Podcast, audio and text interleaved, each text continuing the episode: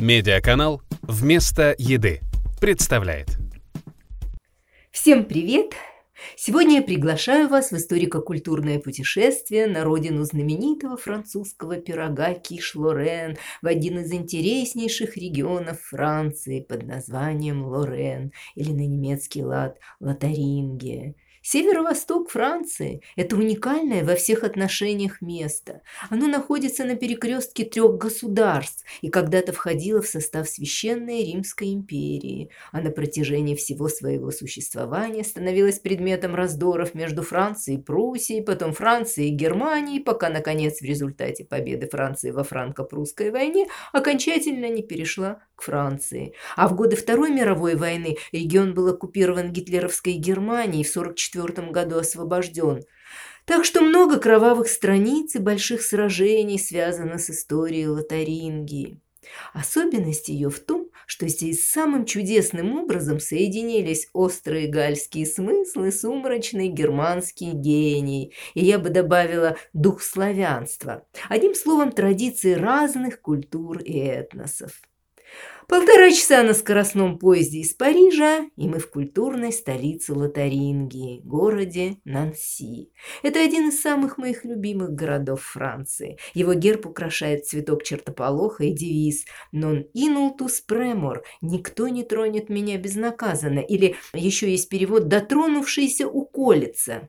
Спросите практически любого француза, герб какого города имеется в виду, и сразу получите ответ «Конечно, Нанси». Нанси – это родина Гонкуровской премии и, собственно, родина ее основателя Эдмона де Гонкура, родина знаменитого художника-гравера XVII века Жака Калло, которого мы знаем по знаменитому циклу гравюр «Ужасы войны», родина математика Анри Пуанкаре, отца социологии Эмиля Дюргейма, поэта-символиста Поля Верлена и многих других знаменитостей. Он очень небольшой город – чуть больше ста тысяч, наверное, но с удивительной историей культуры, рассвет которой был связан с эпохой правления герцога Станислава Лещинского, бывшего польского короля. Вообще интересная судьба была у этого короля. Он дважды терял свое королевство, кстати, оба раза не без участия России, и каждый раз спасался бегством во Францию, где и осел со своим семейством, ведя очень скромную жизнь.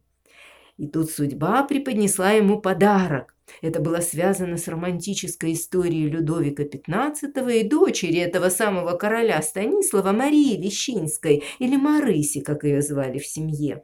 Дело в том, что дворцовые интриги и необходимость срочно женить юного короля с целью скорейшего появления наследника вынудили спешно искать невесту. Это оказалось трудным делом. Отец одной страдал сумасшествием, у другой мать была не совсем нормальной. И вот вспомнили о прозябающем где-то в провинции короле-изгнаннике и его дочери Марии, которой в ту пору было уже 22 года. Ну, по меркам того времени она уже засиделась в девках тогда как новоиспеченному жениху едва исполнилось 15. К тому же он был помолвлен с испанской принцессой Марианной Викторией, которой было всего 8 лет, и она уже жила в Версале, дожидаясь своего совершеннолетия.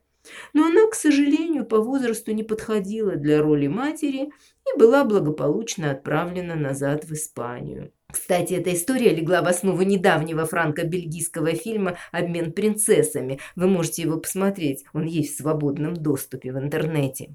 Юный же Людовик пришел в абсолютный восторг от новой невесты. Мария была не столько красива, сколько обладала живым обаянием, очаровательной улыбкой славянки и непосредственностью, а таких говорят «прелестница». Страстная и долгая любовь короля к Марии, сначала невесте, а потом и жене, была скреплена подарком тестю. Людовик передает Станиславу во владение герцогство Лотарингское. Правда, Story, как это обычно бывает, имела невеселый финал, но это уже совсем другая история. Приехав в Лотарингию, Станислав повздыхал, лет ему было уже под 60, и занялся делом. В течение целых 30 лет своего правления, до самой своей смерти в 1766 году, новоявленный герцог благоустраивал и обихаживал свою столицу, город Нанси, упомянутый еще в ранних средневековых хрониках. Несмотря на свой нестерпимый характер, герцог обладал удивительным даже для того просвещенного времени тонким художественным музыкальным вкусом, интеллектом и юмором, был большим жизнелюбом, дипломатом, стратегом и, как бы мы сейчас сказали, крепким хозяйственником. К реформам он подошел радикально и широко, в соответствии с требованиями просвещенного XVIII века. Он облегчает налоги, приглашает знаменитых барочных архитекторов и инженеров. При нем расцветают ремесла, медицина, искусство, сельское хозяйство, особенно виноделие. В Лотаринге уникальные виноградники. Станислав Король все-таки, хоть и бывший, придает городу подлинно столичный блеск и изящество. Во время его правления Нанси всерьез соперничает с Парижем. И центральную площадь Нанси сегодня украшает памятник ему с надписью «Станиславу Лещинскому благодарная Лотарингия». В результате город обрел потрясающую архитектуру, где объединяются средневековая готика, роскошная барокко эпохи Станислава и модерн, изысканный, утонченный, захватывающий и завораживающий. Но модерн – это особая страница в культуре Нанси. Именно здесь, в 1901 году, группа художников-единомышленников объединяется в новое направление – провинциальный альянс художественной промышленности, получившее название «Школа Нанси» Нанси во главе с Эмилем Галле, Луи Мажурелем, братьями Даум. Эта ассоциация стала наряду с парижскими объединениями центром искусства Арнуву во Франции. Школа Нанси – это целое философское понятие, включающее новое мировоззрение, которое было связано с представлением о жизни конца XIX – начала XX века. Основываясь на теории прерафаэлитов Джона Рёскина и Уильяма Морриса, опыт бельгийского модерна художники школы Нанси пытались найти компромисс между уважением к традициям и ручному труду и неминуемо наступающей индустриализацией. Кстати, это по их подобию через 10 с лишним лет будет создан знаменитый Баухаус в Германии. Но тем не менее, то, что оставила в культуре школа Нанси, позволяет говорить о Нанси как о родине французского модерна. Такой роскоши модерна нет ни в одном городе Европе, начиная от зданий и кончая флаконом от духов. Образы Ар-Нуво Нанси бесподобны. Я всегда задавала себе вопрос, почему этот далекий от центра маленький город стал жемчужиной модерна? А дело в том, что, во-первых, здесь ощущалось сильное влияние Бельгии, которая была буквально в двух шагах и где модерн сформировался значительно раньше. А во-вторых, и это главное, в Нанси художественное развитие шло иначе, чем, например, в Париже. Зачинателями модерна стали здесь не архитекторы или художники, а промышленники, на предприятиях которых изготавливались художественные изделия. Это техника гобелена, керамика, обои, мебель, ювелирное искусство и особенно изделия из стекла. Эмиль Галле, например, основал стекольную фабрику, занимался мебелью, создал вообще новый вид художественного стекла, декор которого выполняется особой резьбой. Его стекло просто ошеломляющее. Как великий мастер, как никто другой, сумел объединить технические и научные изобретения с новой идеей, а также нашел понятный художественный язык, язык природы и символов, и облег их в стекло. Многие из произведений Галле сделаны всего в одном экземпляре. Он часто подписывал работы на стекле и на мебели, вырезая строки из стихов Виктора Гюго, Поля Верлена, Шарля Бодлера. И дополнение к истории искусств и лекциям по литературе и поэзии символизма он ввел в программу школы эстетическое образование и изучение местной флоры и фауны. Особенное внимание школа придавала интерьеру и его элементам, предметам ремесленного производства. Столам, стульям они делались экзотических пород дерева, с тончайшей цветовой гаммой. Использовалось розовое дерево, клен, грецкий орех, фруктовые породы. Чем еще знаменит Нанси? Конечно, своим университетом имени Анри Пуанкаре, особенно его медицинским и юридическим факультетами. Поступить на медицинский факультет университета чрезвычайно сложно. Там огромнейший конкурс.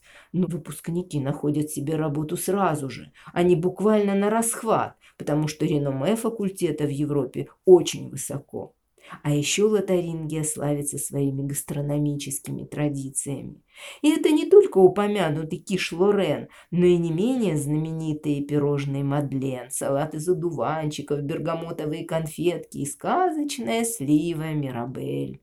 Собственно, пирог киш Лорен – это немецкий пирог, кухон в переводе, означающий пирог. Он известен с XVI века. Это было очень простое в приготовлении немецкое кушанье, доступное многим бедняцким семьям. Но, как это всегда бывает, французы его модифицировали, добавили новые ингредиенты и придали изысканность. Помните его упоминание в романе Жоржа Семенона «Мигре. Субботний клиент».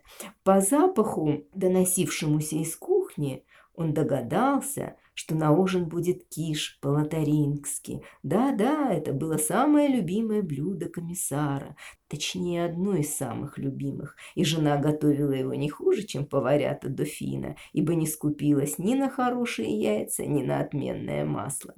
Сегодня пирог готовится и с грибами, и с мясом, и с рыбой, с беконом. В каждом французском ресторанчике существует свой уникальный рецепт, которым гордятся. А потом и у нас в России но абсолютно гурманским символом Нанси является пирожное Мадлен. Это небольшое бисквитное пирожное, имеющее форму раковины. По легенде, молодая кухарка Мадлен Полмье в 1755 году приготовила эти пирожные для Станислава Лещинского. Герцог высоко оценил лакомство и назвал его именем девушки. А его дочь, королева Мария, передала рецепт Мадлен кондитерам Версаля. Так печенье появилось на столе короля Людовика. А поскольку в то время Франция безоговорочно диктовала моду практически на все изысканное и в то же время простое, в приготовлении печенья стало любимым десертом европейской знати. Оно описано и в кулинарном словаре Александра Дюма. Гурман, знаток кухни, да и просто большой любитель поесть, он не мог не упомянуть Мадлен. Ведь в то время Мадленки уже подавали к столу в каждом приличном доме Франции. Но в ранг национального символа и всемирной известности Мадленку вознес писатель Марсель Пруст в цикле «В поисках утраченного времени». Это роман «В сторону Свана». Он посвятил печенью Мадлен несколько удивительнейших страниц. В одной из самых знаменитых сцен мировой литературы главный герой окунает Мадленку в чай и на сотни страниц переносится в детство, с которым у него ассоциируется вкус этого печенья. Во французском языке выражение «мадлен капруста» превратилось уже в метафору, которая обозначает предмет, вкус или запах, вызывающие целую цепь воспоминаний. И еще один коронный бренд Лорена – слива с красивым названием «Мирабель». Как символ Прованса – это прованские травы, так для Лотарингии – это слива Мирабель. Это маленький круглый плод желтого цвета, часто с красноватым боком, очень сладкий. Он очень красиво смотрится на дереве. Не случайно название его переводится как «удивительная красота». Ежегодно в Нанси даже проводятся фестивали сливы Мирабель и выбирается э, королева Мирабель. Кроме того, эта слива замечательно пахнет. Это благоухание особенно хорошо раскрывается в конфитюрах, сиропе, десертах и в духах. Ноты Мирабелли включаются в самые изысканные композиции французских парфюмеров, и специалисты считают, что они ненавязчивы, элегантны, а их аромат не надоедает, а наоборот становится все более интересным, загадочным и приятным. Ну что, соблазнила я вас лотарингией? Тогда испечем киш Лорен, приготовим салат из одуванчиков, наполним хрустальные вазы мадленками и мирабелью и откроем Марселя Пруста. Медиаканал «Вместо еды» представляет